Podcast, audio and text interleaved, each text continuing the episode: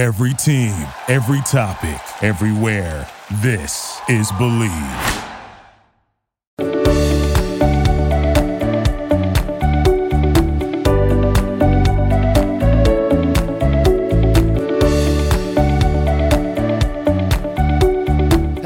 Up, y'all, and welcome back into another episode of Bleav in the ATP Tour. I'm your host, Jacob Sersasimo, and today you're listening on the Bleav Network. Can you believe that the ATP season is pretty much over? A lot of seasons are over for a lot of players. However, the Davis Cup is still yet to be played, and we will get to that in another episode. Right now, we want to talk about the ATP finals. I didn't talk about it last week, but boy, is there a lot to talk about of the year end tournament that happened over the last week or so. The biggest names in the sport are playing in this tournament. You have Casper Ruud, Felix Auger Aliassime, Rafael Nadal, Taylor Fritz, Andre Rublev, Stefano Tsitsipas, Novak Djokovic, and Daniil Medvedev.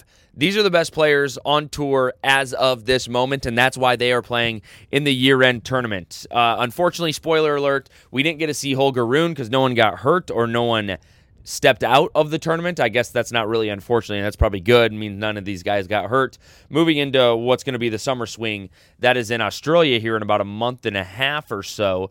But nevertheless, a fantastic tournament. Let's get right into it because there were fireworks right off the bat in this tournament. Now, it's a different format. It goes round robin and then you make the semis and then you go to the finals, right? So you kind of play everybody and then you go from there. Let's start in the green group. In the green group is Casper Ruud, Taylor Fritz, FAA, and Rafael Nadal. Now, the green group kind of had some fireworks right off the bat because Taylor Fritz beats Rafael Nadal in straight sets. Now, this was a weird match because it was close in the first set with a tiebreaker, and then Fritz beats him 6 1 in the second. It seemed like Nadal not necessarily gave up, but wasn't really putting his best effort forth. Now, Casper Ruud beats FAA uh, in straight sets, so Fritz and Casper Ruud off to a fast start. And then Ruud goes on to beat Fritz. So Ruud's automatically in the semis because he's already won two straight matches. He's won two matches. You know, if you go two and one, then you're already in because you have one of the better records, correct?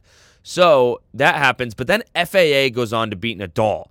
6 3, 6 4. Nadal loses two straight matches to start this tournament. Now, with those two losses, Nadal has lost four consecutive matches for only the second time in his career. Now, I'm just going to get to the end of it for Nadal because with two losses, you can't make it into the semifinals. So Nadal was done after the second day of play because he lost two matches. Now, in that press conference, it's it's apparent that things are going not great for Nadal. Nadal says in a press conference after that match, he says, I don't know if I'm going to reach that level again, talking about his best level of tennis when he plays his absolute best. But he goes, but I don't have any doubt that I'm going to die for it. That killer instinct still in Rafael Nadal and confirming to tennis fans, hey, I haven't played great as of late, but it doesn't matter because I am still going to give my best effort in Australia. I'm still going to give my best effort all of next year because I still have that killer instinct, even though I haven't played great tennis as of late. Great to hear for tennis fans, but it's been weird watching Rafael Nadal not play great, to be honest. And he ends up leaving on a high note, end, ending his year on a high note. Nadal beats Casper Ruud 7 5 7 5. So it's good for Nadal moving forward, but I don't think Nadal needs a lot of confidence moving forward. I think he just needs a little bit of rest. It's been a long year for him and an incredible year for Nadal. This year for Rafael Nadal has been awesome. Now, he may not have won a lot of matches towards the end and not played great, but he went from 20 Grand Slams to 22 Grand Slams. He has four titles in total of this year. He has an historic season. Aussie Open, he wins Acapulco. He has 20 wins in a row to start the year. Roland Garros champion, and then he's back up to world number two again after this year. So Rafael Nadal's 2022 season should not be judged by the last month of the season. It should really be judged by the first 10 months of the season because Rafael Nadal has had an incredible year. To be doing that still at age 36 and to be playing this dominant tennis, especially when the season starts. He's got the foot injury. He don't know. He doesn't know if he's going to make it. Wins the Australian Open, and then he goes on has the has the you know the abdominal inj- injury, has to back out of a tournament. But still, Rafael Nadal an incredible incredible year. Even even with Ruud losing that match to Nadal, though, Ruud is in to the semifinals, and that is what happens in that green group. Taylor Fritz beats Felix Auger-Aliassime, and Fritz makes his way into the semifinals of the ATP finals. And those are the two that come out of the green group. Let's jump to the red group. In the red group is Novak Djokovic, Andrei Rublev, Stefanos Tsitsipas, and Daniil Medvedev. This is a powerful group in my eyes. You look at Rublev and Medvedev, what they bring to the group from the Russian side of things, but then Djokovic, you know, arguably the best player on the planet, and Stefanos Tsitsipas always playing good tennis. So this is what happens in the red group over there in Torino or Turin, Italy as you can call it. Daniil Medvedev loses to Andrei Rublev right off the bat. Medvedev not playing great tennis in this tournament, to be honest, but Rublev plays great tennis, so not a shocking win. Djokovic beats Tsitsipas, and then Djokovic beats Rublev, and Sti- or Tsitsipas beats Medvedev. And then on the final day, Novak beats Medvedev, and Rublev beats Tsitsipas, and that is the big match, Rublev over Tsitsipas, because that decided who else went into the semis. Novak Djokovic doesn't drop a match getting into the semifinals here of the ATP finals. Not really shocking because everyone knows what Djokovic can do. More shocking that Daniil Medvedev did not win a match, even though he lost a few in third set tiebreakers. So the semifinals are set, and it is Novak Djokovic, Andrei Rublev, Casper Ruud, and Taylor Fritz. Who doesn't make it into the semifinals is Felix Auger-Aliassime, and he has ended the year on a great note. He ends with four titles on the year, a career high number six world ranking, a Grand Slam quarterfinals, and he qualified for the Nitto ATP finals. So I'm looking forward to see what he can do moving forward because he seemed to be playing his best tennis here towards the end. And I think the best is yet to come for the Canadian, especially with Tony Nadal on his side. And he's seemingly tr- starting to get you know all the momentum going in his favor but not in the semifinals. Like I said, in the semifinals, Ruud is playing Rublev, Djokovic is playing Fritz. I was very I was very curious to see if Fritz could hold off Djokovic or if Fritz could really make a run here.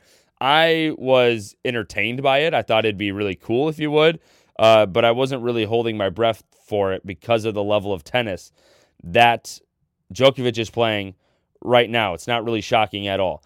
Djokovic ends up beating Fritz in straight sets, and then Ruud ends up beating Rublev in straight sets. So in the final, it's Casper Ruud and it's Novak Djokovic, and Djokovic beats Ruud 7 5 6 3 for a massive win. I'm going to get to that in a second, but can we get to the year that Casper Ruud has had? He's been in a few finals, he's played great tennis, he's world number three ranking, and he's had an incredible year. After the tournament, some reporters asked Ruud about the year. Um, and this is what Ruud had to say. He goes, If you gave me an offer to end the year at world number three play the finals that I've played, and the first of January at the first of January this year, saying if you would have gave me that contract earlier this year, I would have probably signed that contract right away, no doubt about it.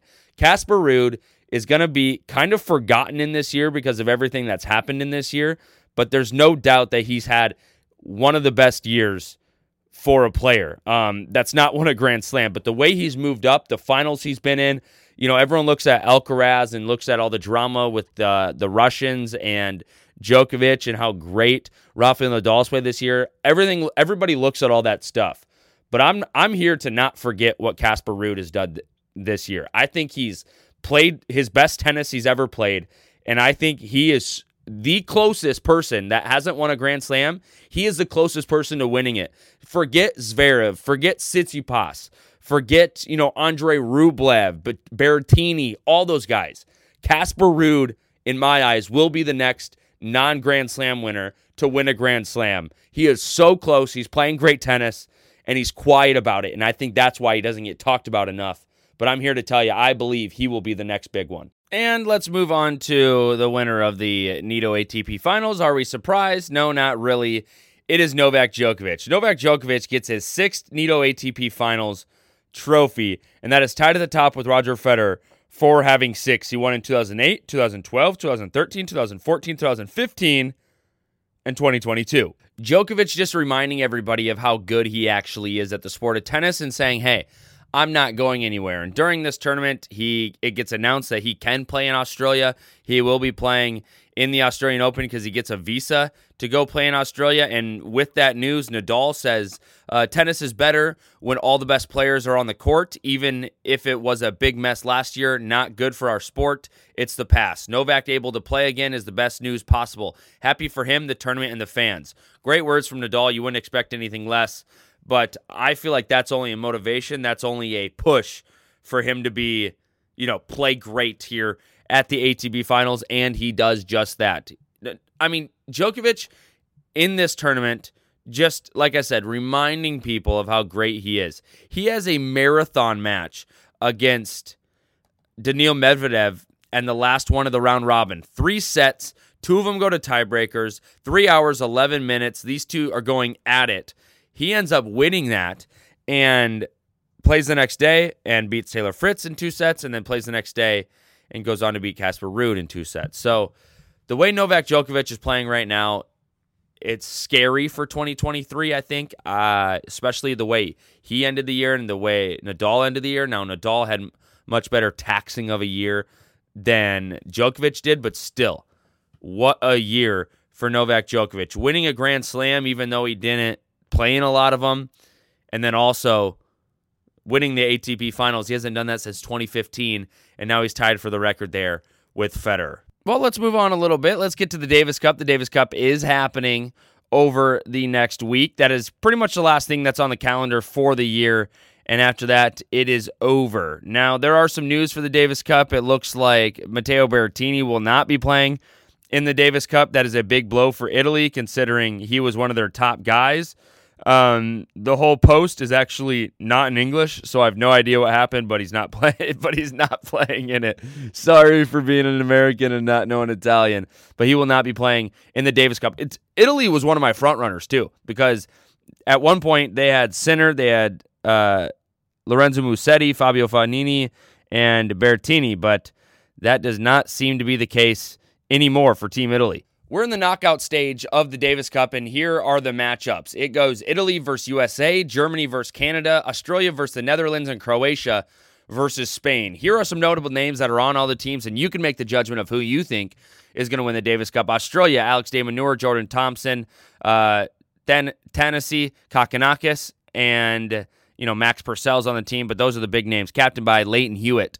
On the Canadian team, it's Chapo, it's FAA, it's Pospisil. That's a solid team. Germany, Struff and Oscar Otte are really the only two guys on that team that I really know of and that are, you know, really solid players. So that's going to be an interesting team to watch. Marin Cilic is the head of the Croatian team.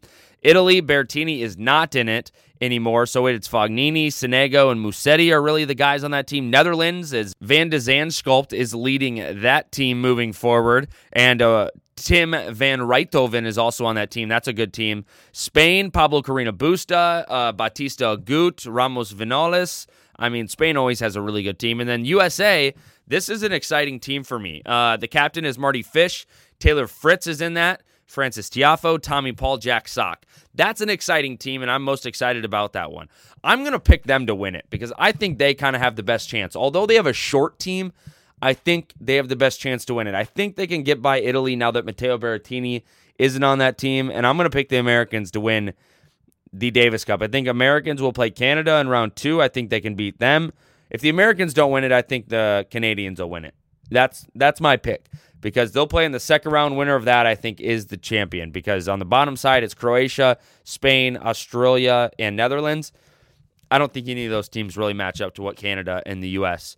have to offer that's going to do it for this episode. There's a little bit more I want to talk about. I'm going to get to that in a few weeks. I think the off season's a long off season, so uh, well, it's only a month and then some change, but you get the point.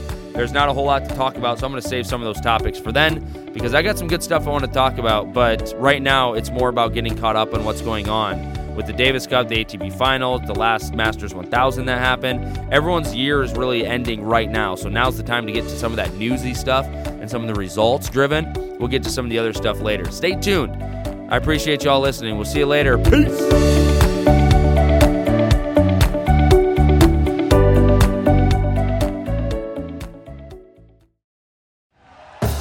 Thank you for listening to Bleav. You can show support to your host by subscribing to the show and giving us a five star rating on your preferred platform. Check us out at Bleav.com and search for B L E A V on YouTube.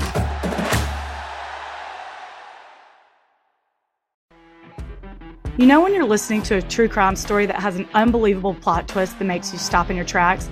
That's what our podcast, People Are the Worst, brings you with each episode. I'm Rachel. And I'm Rebecca. We're identical twins who love true crime cases that make you say, didn't see that coming, and we hate the people responsible for them. Listen to People Are the Worst now on Apple, Spotify, or wherever you get your podcasts.